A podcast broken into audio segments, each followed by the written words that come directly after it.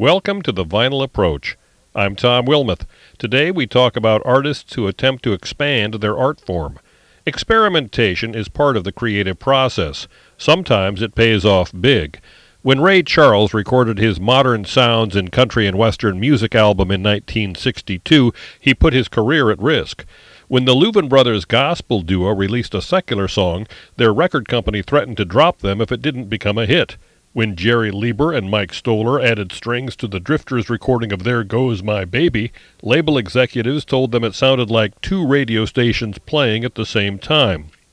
Things worked out fine for Ray Charles, for the Louvin brothers, and for Lieber and Stoller. In fact, this latter experiment of incorporating strings onto a pop song took on a life of its own. Chet Atkins would use this type of orchestration to refurbish country music and create the Nashville sound. Sometimes artistic expansion doesn't work out as well. Producer Mitch Miller's attempt to reignite the sinking career of Frank Sinatra is one such example. In 1951, Mitch Miller had Sinatra record a comedy duet called Mama Will Bark, complete with dog sound effects. Frank himself was not amused. It is now viewed as the low point in Sinatra's recording career. Sometimes musical experimentation falls between the two extremes of obvious failure and success. Today I want to focus on two ambitious orchestral projects, one by Duke Ellington and one by the rock band Yes. Both Duke Ellington and Yes experimented with taking their group's music to new realms with mixed results. I have always been a sucker for the big concept project in music, whether it's Laurie Anderson's United States or a rock opera. Jesus Christ Superstar and The Who's Tommy leap to mind for this latter category, of course. In high school, I also embraced Jethro Tull's Thick as a Brick, the 40 minute experiment of filling an entire album with one song. And I bought Emerson Lake and Palmer's genre shifting rock treatment of Mussorgsky's Pictures at an Exhibition. Some of these ambitious projects have aged better than others. Some were questionable to begin with. I can think of several that no longer speak to me, if they ever did. I won't name names because maybe I should give them another listen. The two works at the heart of today's discussion are each experimental pieces of a symphonic nature Duke Ellington's Black, Brown, and Beige, and Yes's Tales from Topographic Oceans. These two expansive works took surprisingly similar paths, from being brave experiments, followed by obscurity and eventual rebirth. In January of 1943, the Duke Ellington Orchestra premiered a major composition called Black, Brown, and Beige for a concert performance at Carnegie Hall. And let me stress that word, concert. Ellington wanted a major, serious composition to play at his first Carnegie Hall appearance, so he wrote a work in three movements that extended to nearly an hour in length. This was unheard of for a jazz band to play a single piece of this duration, even for one calling itself an orchestra. Such ensembles were expected to play brief and catchy pieces that patrons could dance to. I think Ellington really wanted to hammer home the idea that this engagement was a concert and that he was leading an orchestra. Perhaps playing the country's premier performance hall gave Ellington the impetus to compose his ambitious work, one that Duke said was a tone parallel to the history of the American Negro. This extended black, brown, and beige composition didn't come completely out of the blue for Ellington. In 1927, he recorded an original called Black and Tan Fantasy. Then in 1935 came Duke's first expanded work, a four part piece titled Reminiscing in Tempo, which was more than 12 minutes in length and stretched over four sides of the 78 RPM discs. Although an instrumental, Black and Tan Fantasy had a social theme that would be expanded in Black, Brown, and Beige and Duke's reminiscing in tempo hinted at the later work's much longer structure. Musical seeds had been planted. But there is a big difference between issuing two experimental recordings and performing an unknown work to an audience, especially a piece of such daunting length. Ellington was taking a great risk with Black, Brown, and Beige, as he was undoubtedly aware. Duke's involvement with classical forms was not without precedent in jazz history. Band leader Paul Whiteman had commissioned George Gershwin to compose Rhapsody in Blue for the Whiteman Jazz Orchestra 20 years earlier in 1924. Unlike Whiteman, though, Ellington wrote his own music. Also, Duke was not the first to hold a jazz concert at Carnegie Hall. Benny Goodman's famous Carnegie Hall debut had come in 1938. But Goodman presented a program of his well known hits. Duke and his band do play their popular tunes, but he also set aside a major part of the evening for the unprecedented performance of Black, Brown, and Beige. So Ellington was not the first, but in many ways he was, and the risk factor was very high.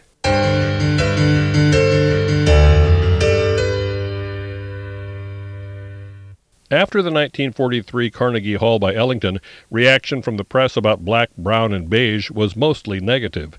This even included longtime Ellington enthusiast John Hammond, who worried that Duke's new compositions were leaving jazz and the blues behind.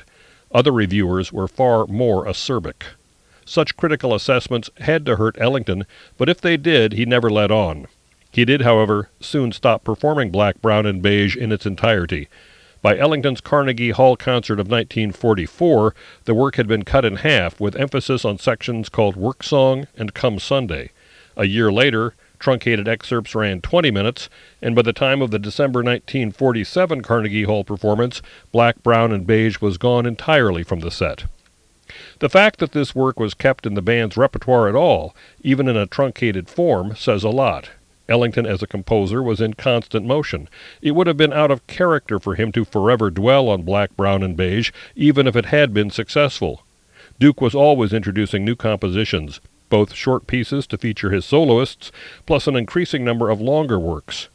During the 1940s, these included the Perfume Suite and the Liberian Suite. Neither approached the length nor the notoriety of Black, Brown, and Beige, but the fact that Ellington continued to write long form compositions is telling. Even so, the belated studio recording of Black, Brown, and Beige would suggest that Duke's enthusiasm had waned for this piece. The studio album was recorded in 1958, 15 years after the work's concert premiere. In the studio, Ellington could have recorded the entire work as he had originally composed it. Instead, he chose to record a truncated version running about 35 minutes. I have always wondered if Duke returned to this project just so he could enlist Mahalia Jackson as vocalist on the recording. Whether he felt Black, Brown, and Beige had been treated fairly or not, Duke acknowledged that his annual Carnegie Hall engagement no longer held the status it once did. He said in an interview that by 1950 everybody was giving concerts for seated audiences. But even if such concerts were becoming commonplace, Ellington still felt proud of what his orchestra had accomplished at Carnegie Hall during the 1940s, demanding that jazz be heard and evaluated as serious music.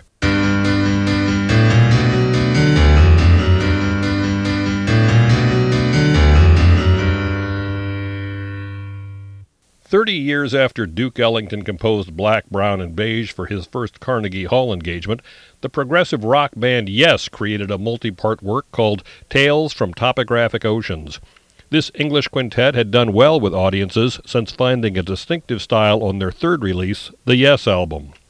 Like Ellington, Yes came to their major project gradually. Their lengthy songs, such as Yours is No Disgrace and Perpetual Change, were embraced by the rock audience and played frequently on college radio stations. The band almost had a hit with I've Seen All Good People, and then did make the top 40 with a song called Roundabout. This success led to an album called Close to the Edge, which contained only three lengthy songs. The title number ran 18 minutes. And this was no stretched out jam a la Cream or the Grateful Dead. All of Yes's songs were intricately orchestrated pieces. The Close to the Edge album was well received, and this success encouraged Yes to expand their music into even longer and more challenging pieces, challenging ultimately for both themselves and their audiences. Casting around for ideas for Yes's next project, singer Jon Anderson became intrigued with Eastern religion he enlisted his less than enthusiastic band members to get on board with his vision of a massive piece that would become Tales from Topographic Oceans. The work caused many hard feelings within the band and would ultimately result in the departure of Yes's most famous individual member, keyboard prodigy Rick Wakeman. Tales from Topographic Oceans was a two record set with one song on each of its four sides. It contained over 80 minutes of music. For their tour to promote the record, Yes decided to perform the entire four part work. Each concert would begin with the three songs from the Close to the Edge album. This was a lot of music for an audience to absorb, especially when many were unfamiliar with the complex topographic oceans material. Many nights the band was well received, but at some shows the audience grew apathetic. Bassist Chris Squire talked about how defeating it was to look into the audience and see people falling asleep by the time they got to side three. Nothing to do, he said, but forge ahead. Other nights, the crowd was belligerently restless, letting the band know that they wanted to hear their older material. On one audience tape recorded during this 1974 tour, the crowd can be heard shouting for various early favorites. A frustrated Jon Anderson assures them that the band will play all their requests after they finish playing Tales. But of course they don't. Each night ended with a one song encore of Roundabout, for some the only recognizable tune of the concert. I must give credit here to Yes for continuing with this set list, even after things on the tour were not going as well as the band had hoped. It would have been far easier for them to change gears in mid tour and put on a greatest hits show for their audience, but they chose to continue to play the Tales material and strive for the big statement with the topographic set list. It was quite a risk to present this block of new material to their audience, as they were reminded nightly.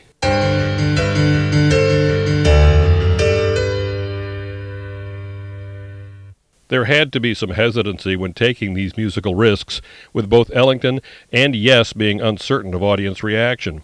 I think this can be heard in the band leader's introductions to their works. In his introductory remarks to Black, Brown, and Beige at the 1943 Carnegie Hall concert, Duke Ellington sounds uncharacteristically nervous, maybe knowing that he is about to tax the patience of his audience, or maybe he was having doubts about the work. Whatever the reason for a man usually so completely in control of his music and his audience, he sounds positively distracted as he explains what the major themes of black, brown, and beige represent. His uncertainty becomes even more clear when comparing these remarks with other introductions by Ellington, as when he speaks between pieces at the Whitney, where he holds the audience rapt as he casually tells stories that relate to each number. Jon Anderson of Yes also sounds tentative as he introduces the religious backgrounds before each section of Tales from Topographic Oceans. But while Ellington explained that his work portrayed the history of African Americans, Anderson tried to tell his audience that the new Yes material was a four part epic based on Hindu Shastric scriptures. If Ellington sounds nervous, Anderson sounds perplexed, and maybe even irritated that the Yes audience was not embracing his transcendent vision. We are not sure how long Ellington kept the full length black, brown, and beige in his repertoire, but we do know that Yes began to struggle with the weight of performing their two and a half hour set each night on an extended world tour. At least two members of Yes had high hopes for the topographic album, some would say pretentiously high. For the first shows at London's Rainbow Theatre, audience members were not allowed into the concert hall after the band began playing. But these classical music trappings did not last. Just as critics pounded Ellington for trying to compose a classical work, critics were not kind to Yes for what they felt were bloated compositions. As the Yes US tour continued into 1974, the band decided to drop one of the four sections of Tales from their set list. Later, to appease audience expectations, they sometimes added a second encore of the song Starship Trooper. Even so, the topographic material remained at the heart of each concert. Following the Tales tour, the band, with a new keyboard player, recorded another, not quite as ambitious album called Relayer and immediately returned to touring.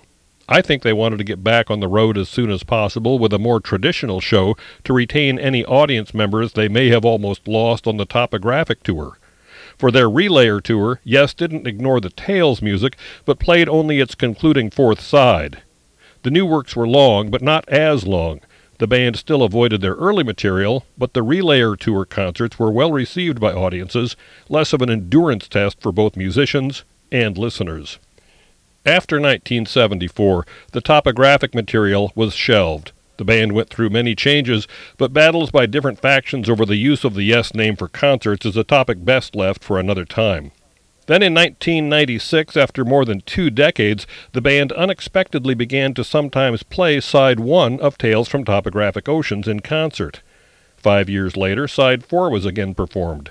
By 2017, both sides one and four of Tales had returned to the set list, plus a brief acoustic section from another part of the work. Feelings had softened. Even Rick Wakeman modified his hostile views about the album.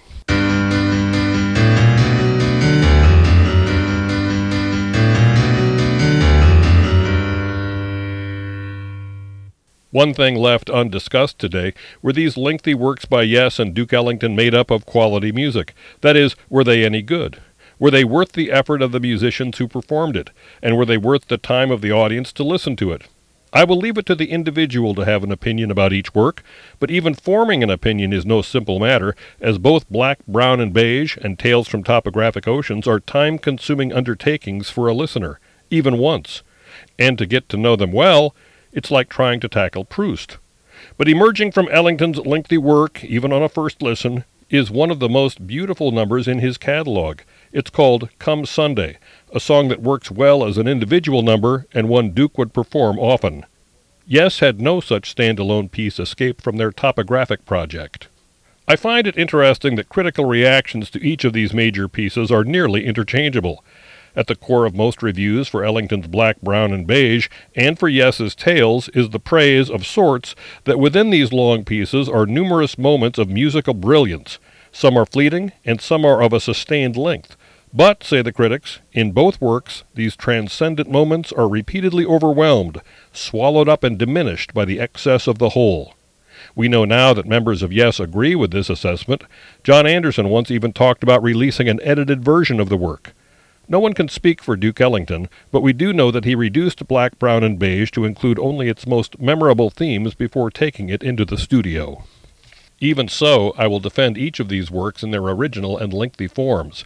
As I admitted at the start, I am a fan of the large scale concept project, letting the artist make a major statement.